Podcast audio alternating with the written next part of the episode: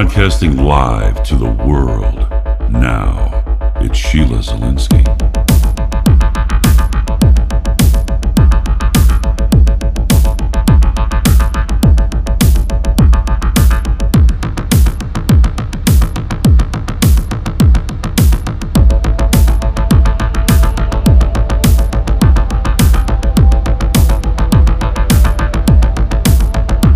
The Sheila Zilinsky Show, the only show to give you the truth behind the headlines, prophecy, and the deeper things of God. Now, here is your host, end time watchwoman, Sheila Zilinsky.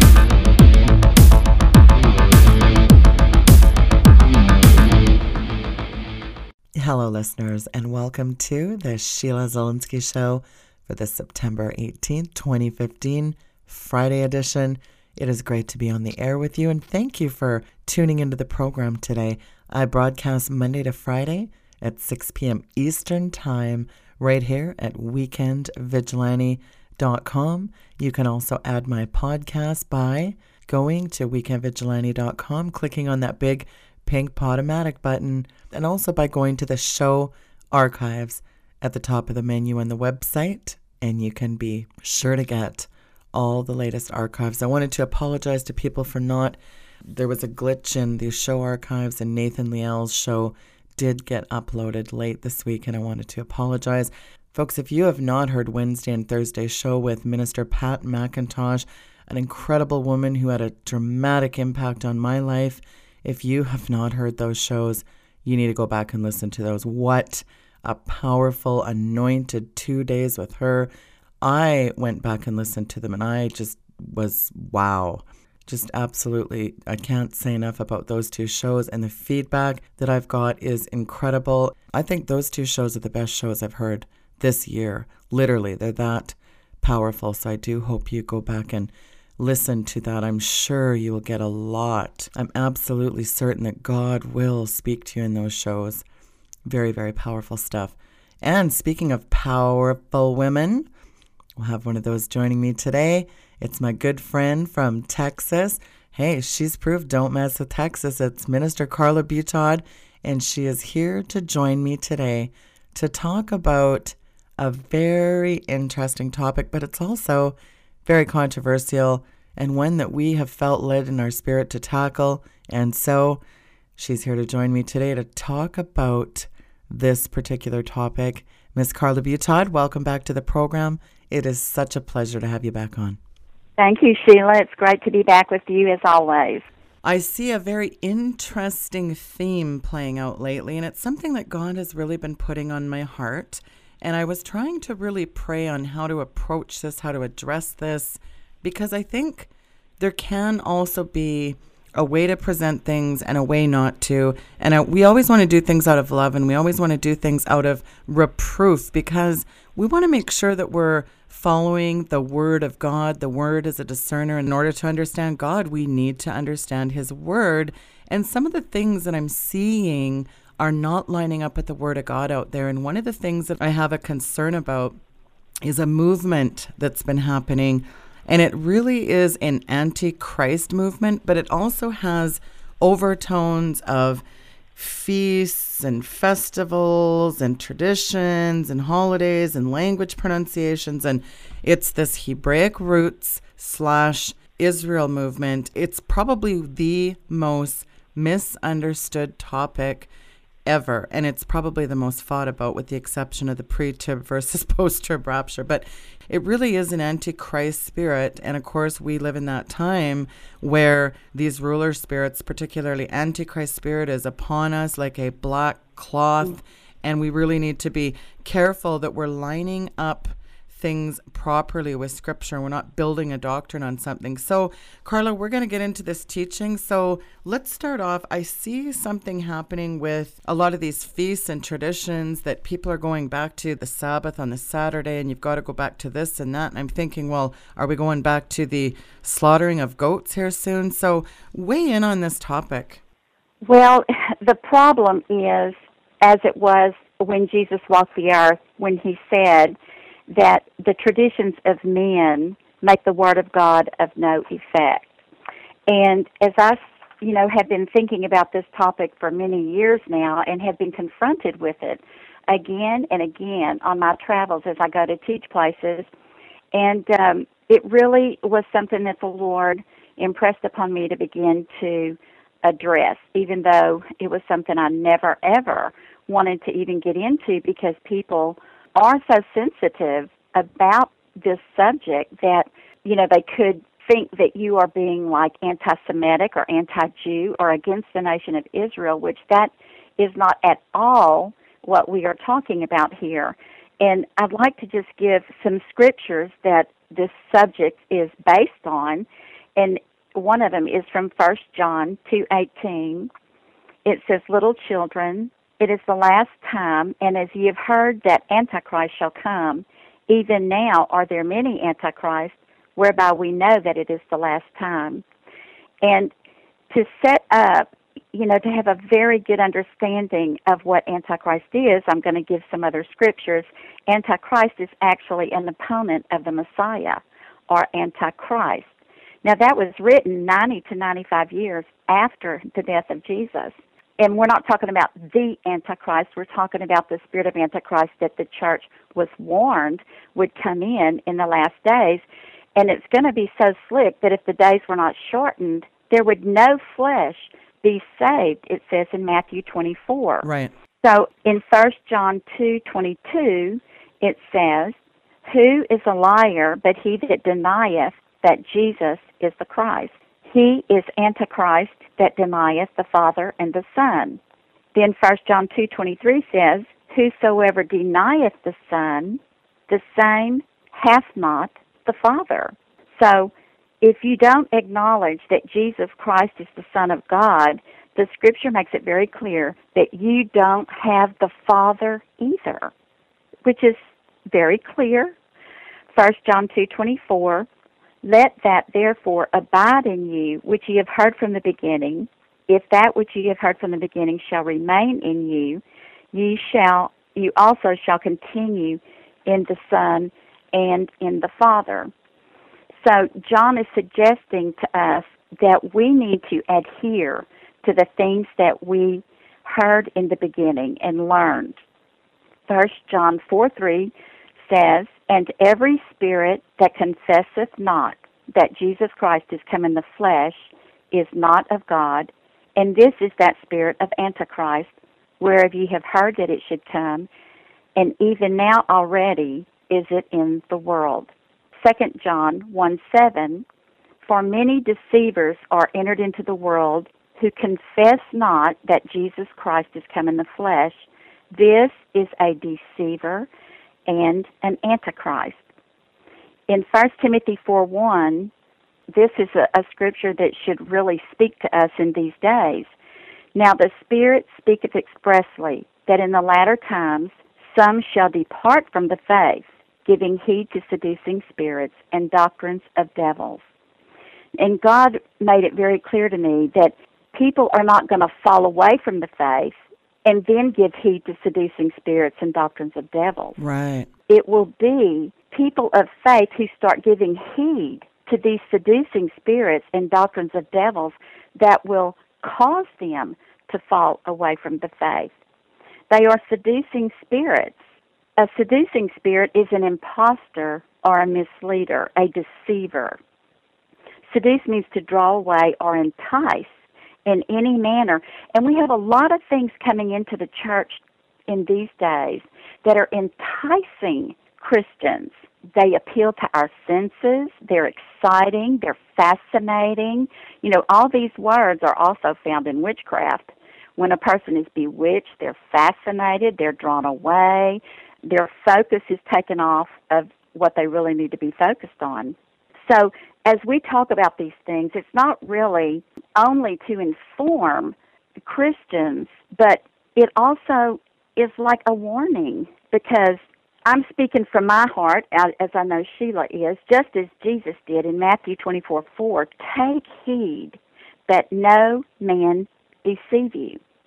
You know, there are many people in Christendom that started out right, and they're being pulled away. And the problem with that is, is they're taking all of their followers with them.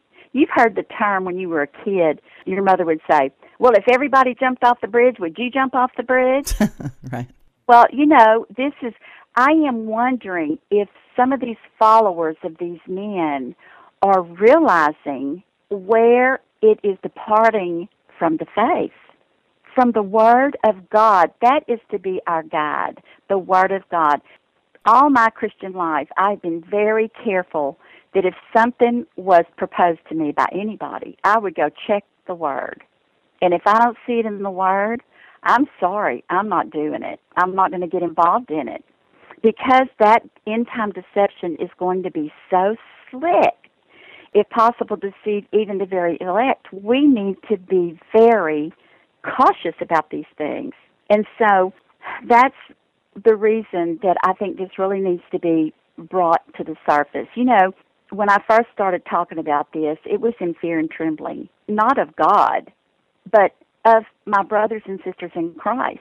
Let me tell you, when Jesus came on the scene and he began to share the truth of God, and it spoke against the traditions that were in place at that time, they wanted to kill him. His own people, they were ready to kill him.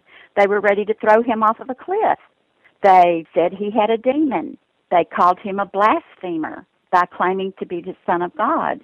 They said that he cast out demons and did his works by the power of Beelzebub, the chief of the devils. Right. And those were the religious folk of the day. So I kind of had that same trepidation, you know, to bring some of these things up for fear that people would want to kill me. you know, it even has, there's a scripture in the Bible that says, it's Jesus who said it. Someday they're going to kill you and think they're doing God a favor. Yes. I mean, this can really get out of hand. Jesus said in Mark 7, verse 6, he said to the people, Well hath Isaiah prophesied of you hypocrites, as it is written, This people honoreth me with their lips, but their heart is far from me. Howbeit in vain do they worship me, teaching for doctrines the commandments of men. For laying aside the commandment of God, ye hold the tradition of men as the washing of pots and cups, and many other such like things you do. And he said unto them, Full well, ye reject the commandment of God, that ye may keep your own tradition, making the word of God of none effect through your tradition, which you have delivered, and many such like things you do. So that's the danger in it right there, is bringing these traditions of all of the practices of Judaism into the church. It's a mixture. It's dangerous. And it causes confusion. You know, I've talked to a lot of pastors and teachers over the years, and many have, you know, they'll ask, well, what do you think about all this stuff? And I said, oh, gosh, don't get me started. And they're like, really? You know, I, I wouldn't have thought, you know. But see, that's the problem. Nobody wants to speak up about it. Right. And because of that, more and more Christians are being sucked in by this. You know, when I became a Christian 39 years ago, and even as recently as 10 or 15 years ago, I had never even heard of some of the things that have made their way into the church. The prayer shawls, you know, having a supposedly a born again Christian who used to be in Judaism. Now, back in my day, you had your Christians and those that were Jews. You didn't even hear them referred to as Messianic Jews. Like if I had been an atheist before I got saved, I don't call myself a Messianic atheist or a Christian atheist. You're either a Christian or you're the other. I don't understand why the need is to differentiate yourself from a Christian. Messianic Jewish rabbi. There's a handful. Right. A rabbi? We don't have rabbis in Christianity. We have preachers and we have prophets and we have but we don't have rabbi. Rabbis are what the teachers are called in Judaism. The Hebrew word for rabbi is master, and Jesus said, Call no man master. Right. Or father. Right. The Catholics got it wrong too. That's true. And here's another danger. You know, I, I was really careful whenever I began to put this together. And, you know, I had put down notes over the years that I'd been confronted with and things. And, and I asked the Lord to, you know, edit it. If there's anything in here, Lord, that I don't need to say, show it to me. If there's anything that I don't have in here, show me that.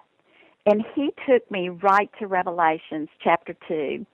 And it says in verse 1 Unto the angel of the church of Ephesus write, These things saith he that holdeth the seven stars in his right hand, who walketh in the midst of the seven golden candlesticks. I know thy works and thy labor and thy patience, and how thou canst not bear them which are evil, and how thou hast tried them which say they are apostles and are not, and hast found them liars, and hast borne and hast patience, and for my name's sake hast labored and has not fainted. Nevertheless, I have somewhat against thee. This is Jesus. I have somewhat against thee, because thou hast left thy first love. Remember, therefore, from whence thou art fallen, and repent, and do the first works, or else I will come unto thee quickly, and I will, will remove thy candlestick out of his place, except thou repent. Now, see, I don't want to hear those words whenever I see Jesus. You left your first love. Who is our first love? Jesus. But now we're wandering off. Just you know, the Israelites did that forever, forever. You know, in Amos, God rebuked the people. In Amos five, verse twenty-one, he said, "I hate, I despise your feast days." And I will not smell in your solemn assemblies. Though ye offer me burnt offerings and your meat offerings, I will not accept them, neither will I regard the peace offerings of your fat beast. Take thou away from me the noise of thy songs, for I will not hear the melody of thy viols. But let judgment run down as waters, and righteousness as a mighty stream. Have you offered unto me sacrifices and offerings in the wilderness forty years, O house of Israel? But you have borne the tabernacle of your Moloch, who was a chief deity of the Ammonites, the god they sacrificed their children to, and Chiun, an idol to a heathen deity, your images, the star of your God, which you made to yourselves. And also, Stephen confronts the Jews in Acts chapter 7. You really need to read the whole thing, it's quite revealing. But in verse 43, Acts 7:43, yea, you took up the tabernacle of Moloch and the star of your god Remphan, who was an Egyptian god, figures which you had made to worship them, and I will carry you away beyond Babylon.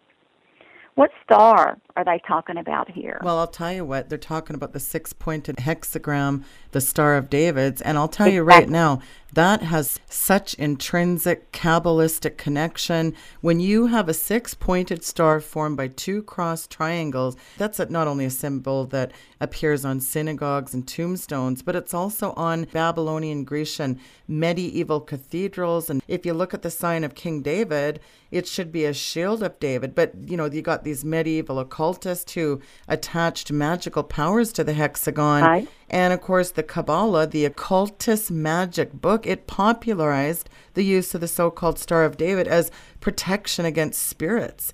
So, right. I mean, I think it's very important. If you look at Exodus 20, verse 5, according to the scriptures, it talks about warnings against contact with the occult. And we have mm-hmm. to be very careful because when you have these graven images which constitute the worship of demons and you're just throwing it out there and you know it's all over the, these flags and it's all over synagogues and people just oh the star of david well if you ask an orthodox priest what it is most of them don't even know mhm it's also used in the masonic temple Yes. It's also found in the Mormon temple because Joseph Smith was a Mason. It's also on the yoga chart of chakras, and it's also on the charts of satanic signs and symbols. Yes, it is. And I just find it so ironic that it ends up on the flag of Israel. Yeah. And now it's making its way into the Christian church. It is. Now, the origin came in with Solomon when he was he was married. He married the daughter of Pharaoh.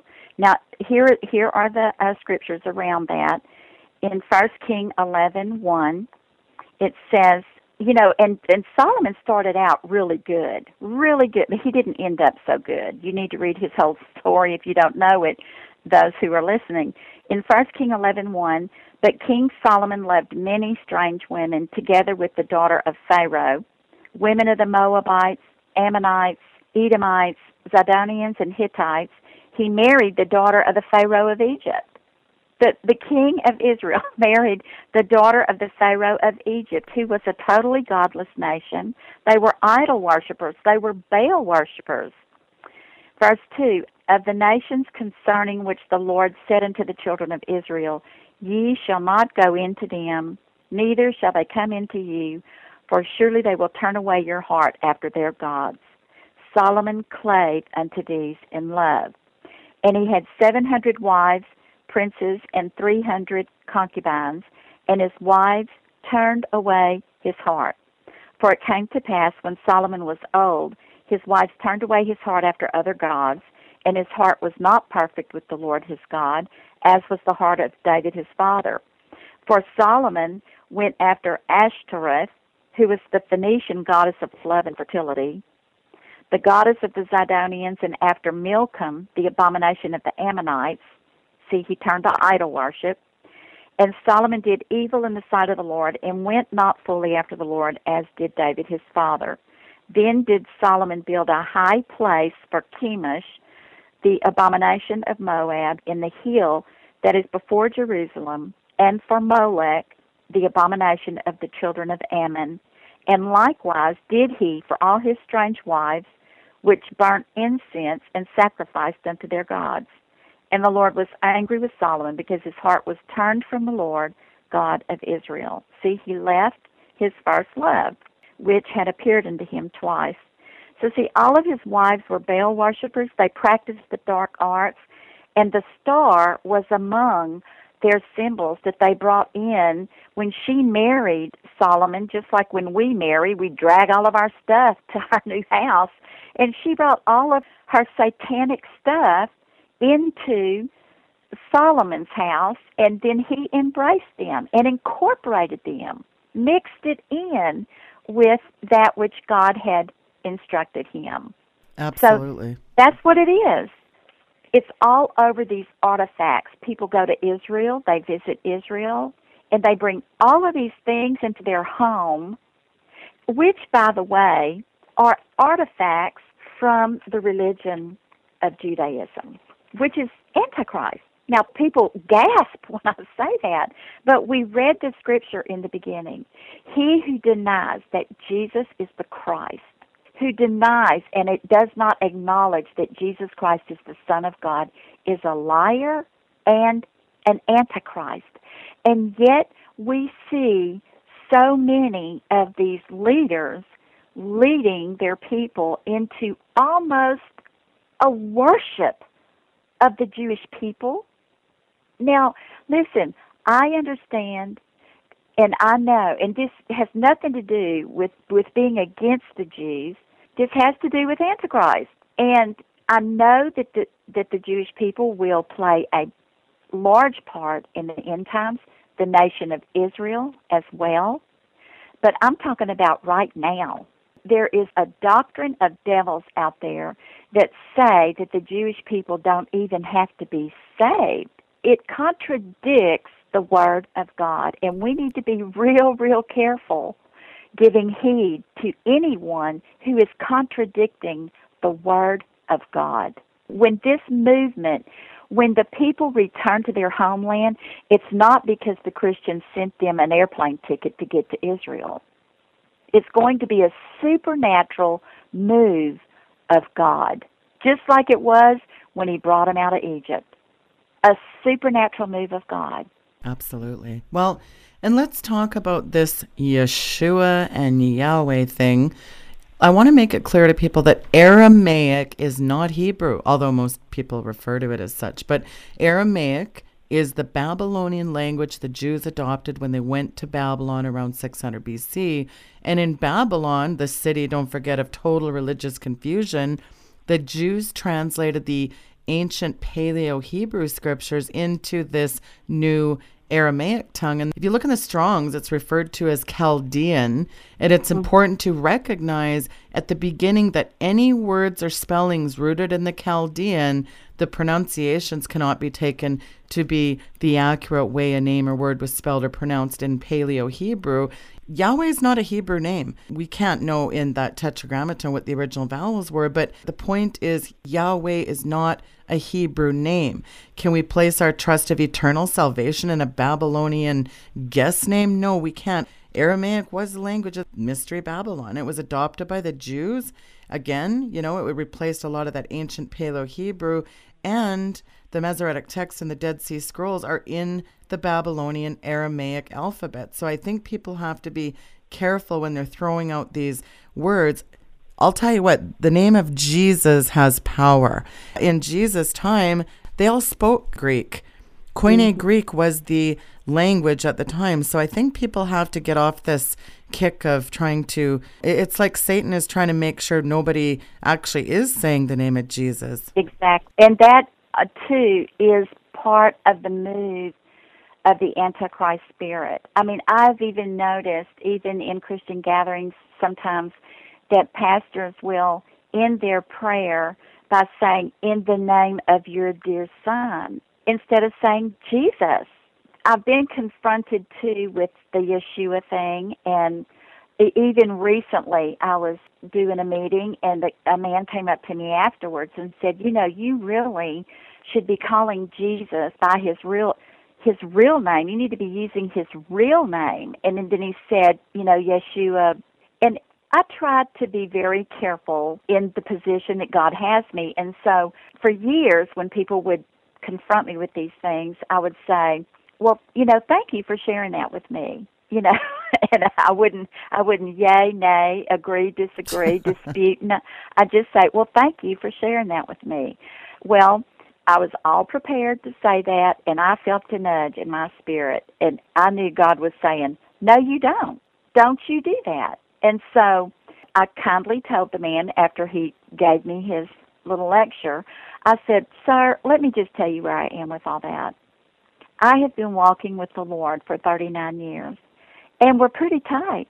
And I would think that if Jesus was upset with me by calling him Jesus, and wanted me to call him something else, that he would have let me know that by now. Absolutely. And I mean, if he wanted you to be celebrating certain feasts and holidays, etc., don't you think it's something if we're pressed into the word, we're going to get our nudge in our spirit, we're going to bear witness with that in our spirit that yes. we should look at something else? Because I'm not saying that we don't learn things over time and we evolve and grow and change and we might change our opinion. When I first became a Christian, I was sold out on the pre trib rapture.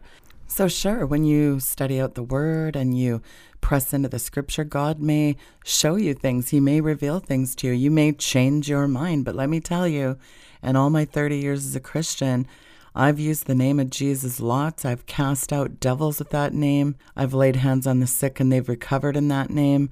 The name of Jesus has power. So, isn't it convenient that we are being taught not even to use the name? Right. Even in the Greek, they called him Jesus. They didn't call him Yeshua. We call him Jesus. We're not Hebrews and we're not Jews. You know, people can mention God all day long. I mean, people that are not even Christians mention God and nobody says anything about it, but you mention that name of Jesus it will stir up some problems. And it's just like it says in the Word, First Peter 2 3. If so be ye have tasted that the Lord is gracious, to whom coming as unto a living stone, disallowed indeed of men, but chosen of God and precious. He's speaking of Jesus. Wherefore also it is contained in the scripture, Isaiah twenty eight sixteen, Behold, I lay in Zion a chief cornerstone, elect, precious, and he that believeth on him shall not be confounded. Unto you therefore which believe he is precious, But unto them which be disobedient, the stone which the builders disallowed, the same is made the head of the corner, and a stone of stumbling, and a rock of offense, even to them which stumble at the word, being disobedient, whereunto also they were appointed. But ye are a chosen generation, a royal priesthood, an holy nation, a peculiar people, that ye should show forth the praises of him who hath called you out of darkness into his marvelous light, which in times past were not a people. See, the Gentiles were not a people because they were not Jews, but now are the people of God, which had not obtained mercy, but now have obtained mercy.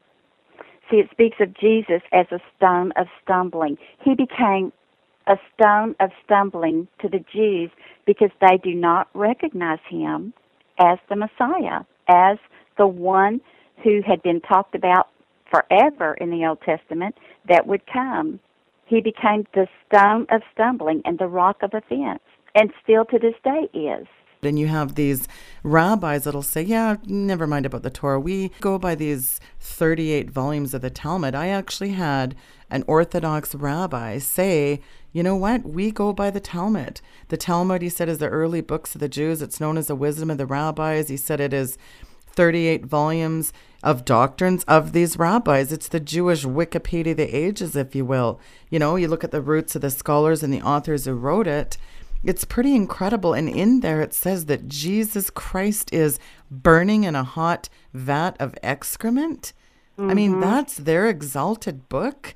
So if somebody has that much of an antichrist spirit, you know, we're always throwing out this we stand with them. Are we really wanting to align ourselves with people that think that Jesus Christ is a pig to spit upon? I just can't reconcile that within my spirit. No.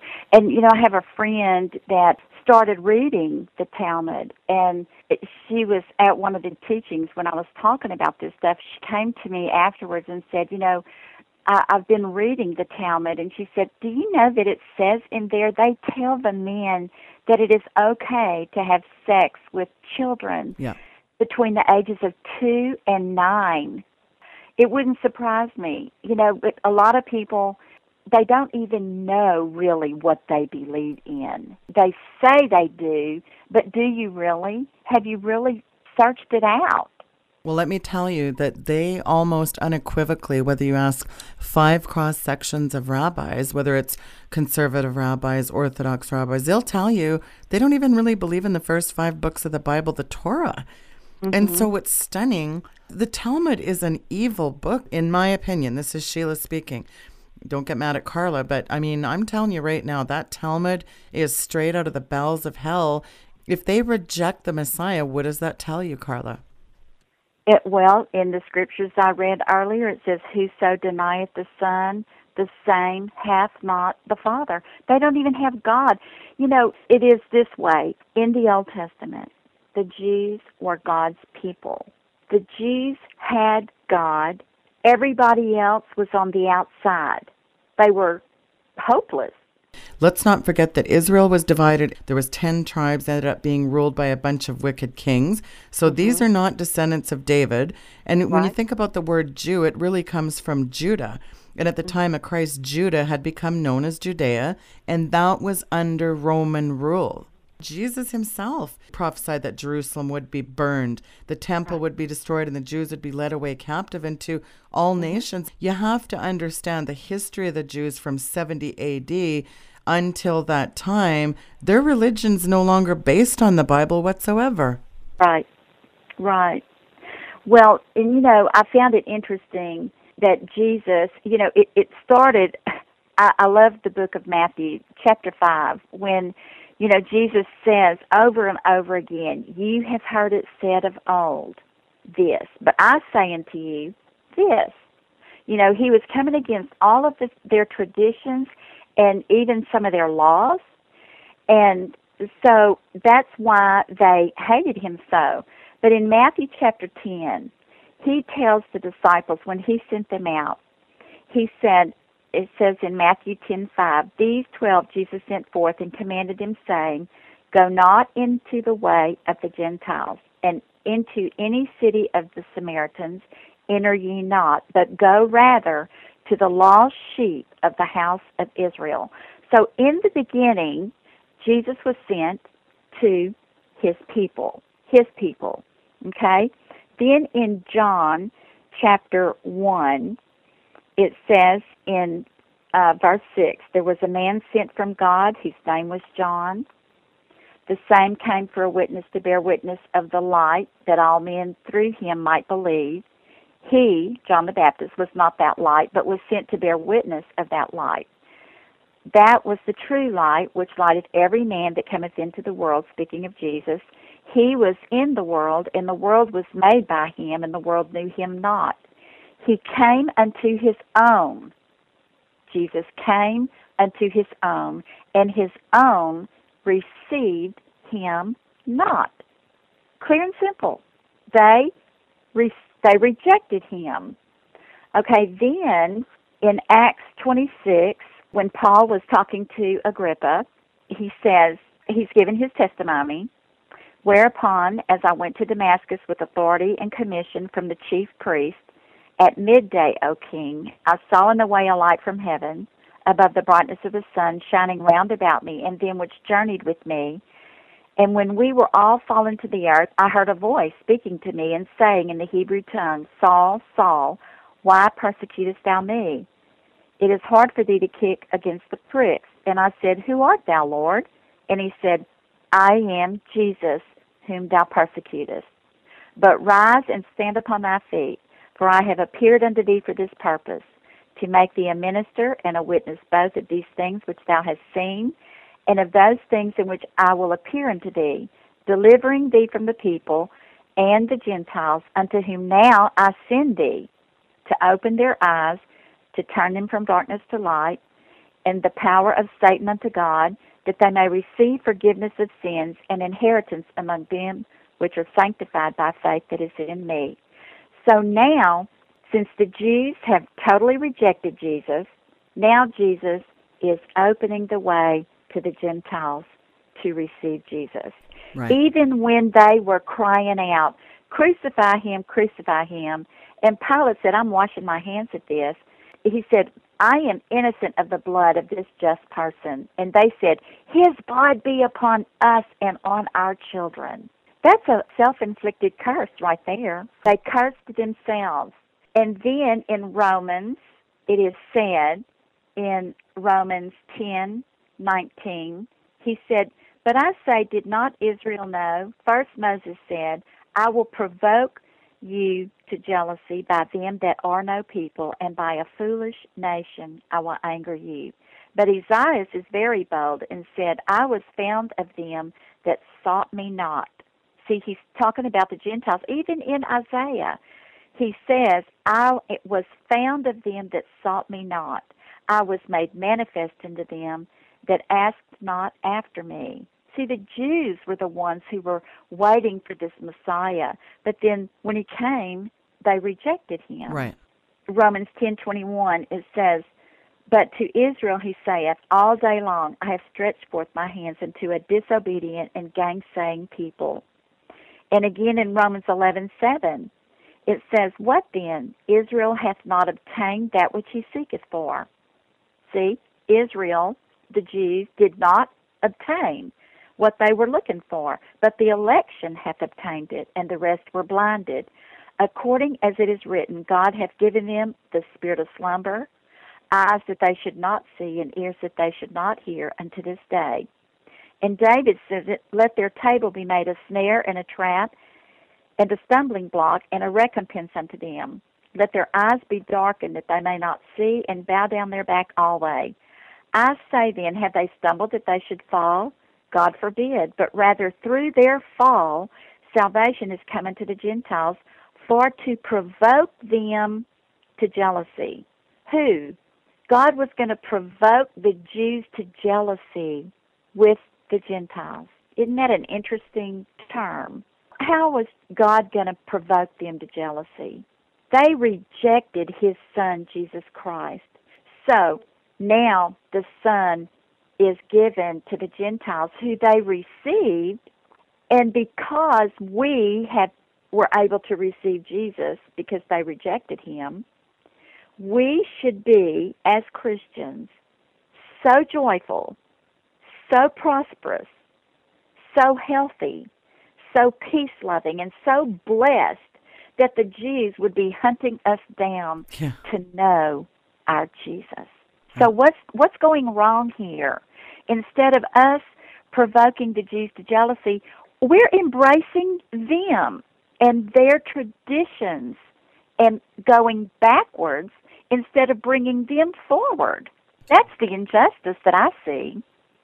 Well, and the bottom line is we have peace with God by trusting in the finished work of the cross of Jesus I- Christ alone. You add anything to that, and then you fall into a false gospel. Mm-hmm. God gave the feast to point our spiritual fathers towards Jesus Christ. They were the type and shadows, and He was the real thing. The author of Hebrews warns his audience that professing believers who were tempted to go back to the temple and the old covenant shadows, that to go back is to deny that Christ has come. So, you know, I think we have to be careful what we're throwing around out there for doctrines. We don't keep the feast by keeping the feasts. Instead, we keep the feast by clinging to Christ. He's our feast. That's right. Well, you know, it specifically says that if you're going to live by the law, you have to obey the whole law. And you know, when I'm confronted with the um, the eating laws and all of that, I just ask them. You know, they confront me about my eating laws, and that lets me know immediately they're following the laws that were given to the Hebrews. I immediately say, "Well, where are you burning your sacrifices?" Is what I want to know. I mean, really, we we have to be on one side or the other. You cannot mix those two. It won't work. What do Christians do, and why do we need to be involving ourselves in the Jewish traditions? And you know what? Here again, I'm not against the Jews, but the best way that we can pray for them, because you know we do want them to be saved, is to start binding that antichrist spirit that is over them. It's a ruler spirit. And you know what? I have a testimony of my nephew who was adopted. And he was raised in a Christian church. But when he turned 13, he told his parents, my brother and sister in law, he wasn't so sure about all this Jesus stuff. Well, it was, you know, crushing to them because they had trained him up in the Christian church. Well, later I was told, and I had never known this since he was adopted, that his birth father or his grandfather was an Orthodox Jew. I started to put the two things together, and I thought, you know what? We need to start binding the Antichrist spirit off of the nephew because of the the grandfather being an Orthodox Jew. There is an Antichrist spirit that has come down the bloodline. I started binding that Antichrist spirit off of his life, and about a year or two later, his mother told me that he was praying once again. Wow. And so, you know, that Antichrist spirit is is a strong man. It's a ruler spirit over people's lives, and sometimes it it will keep them from being able to receive Jesus Christ. To it, it will keep them from hearing the gospel. It says that their their eyes were blinded and their ears were deafened, and they really they cursed themselves. There was a place, you know, when Pilate when they brought Jesus to Pilate, and Pilate says, "Well, what will you then that I shall do unto him who is ye call the King of Jews?" And they cried out, "Crucify him!" And Pilate asked them, "Why? What has he done?" And they cried out more exceedingly, "Crucify him!" So he turned them over and released Barabbas, delivered Jesus, and then he washed his hands before the people and said, I am innocent of the blood of this just person. And then all the people cried and said, His blood be upon us and on our children. That's what the Jews were yelling. So see that that's a that is a self-inflicted curse right there. The blood of Jesus be upon us and upon our children. That's dangerous. That see that's that's what I don't understand. You know, it, and here again, it, it's been within the last I guess 15 years. I'd never even heard of a prayer shawl. That is what they use in Judaism. And yet, the church channels on TV are selling this stuff and making millions, making merchandise of you, actually. You know what it says in Second Peter 2 1? It says, But there were false prophets also among the people, even as there shall be false teachers among you, who privily shall bring in damnable heresies, even denying the Lord that bought them, and bring upon themselves swift destruction. And many shall follow their pernicious ways, by reason of whom the way of truth shall be evil spoken of. And through covetousness shall they with feigned words make merchandise of you. Right.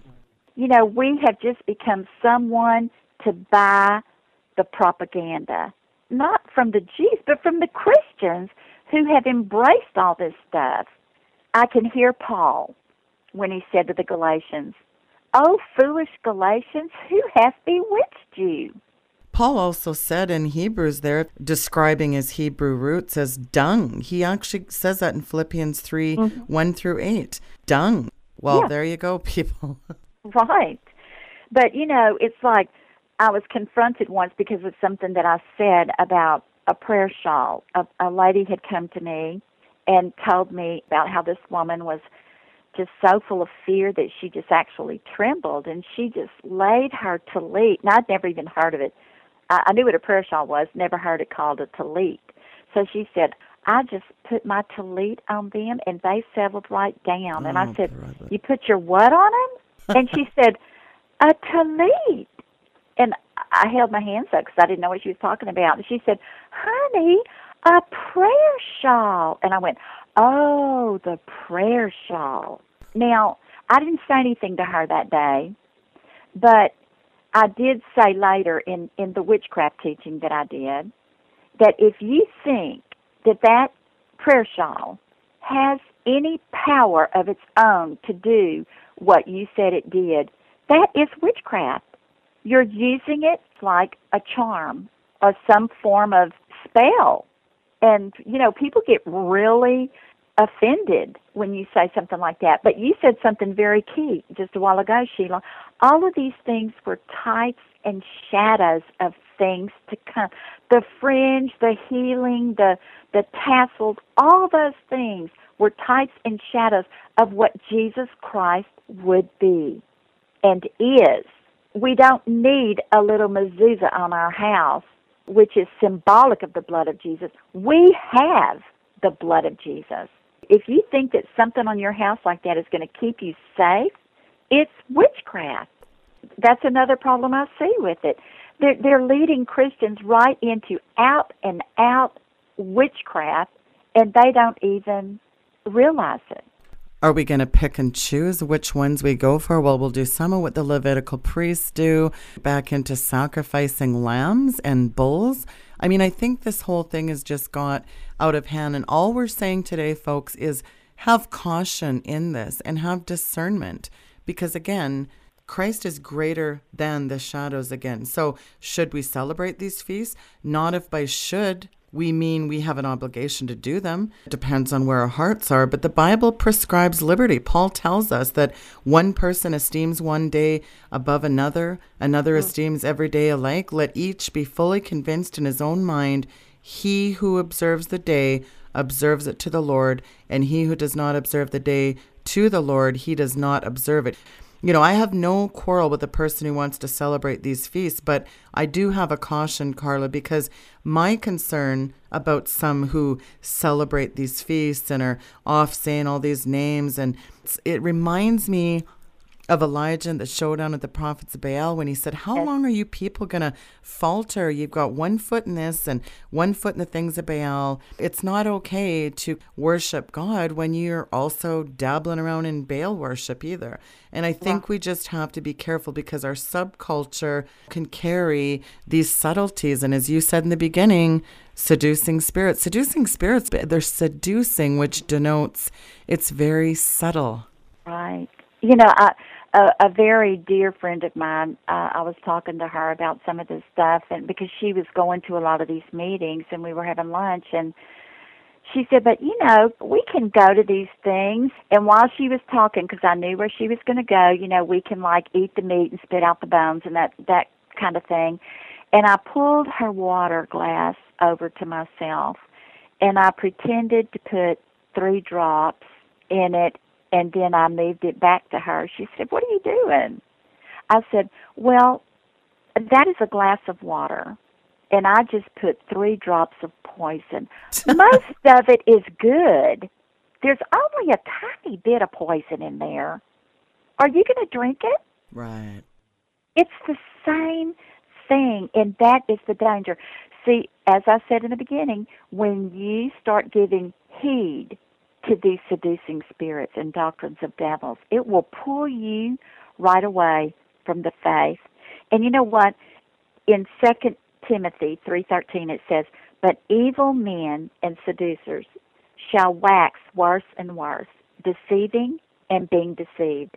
And then we're told, "But continue thou in the things which thou hast learned and hast been assured of, knowing of whom thou hast learned, and that from a child thou hast known the holy scriptures, which are able to make thee wise unto salvation through faith, which is in Christ Jesus."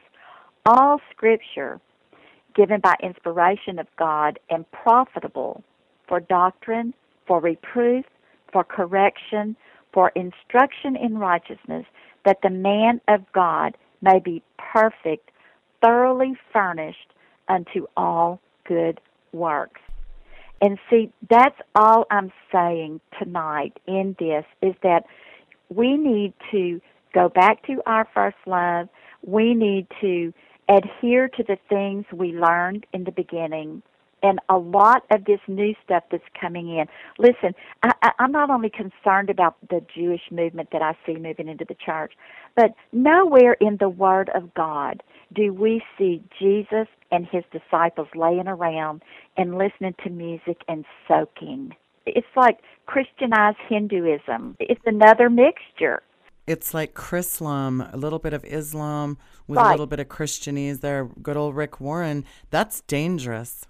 It is. And you know, the thing about it is that's what the wineskin parable is about. You you can't take the old stuff and put it in the new.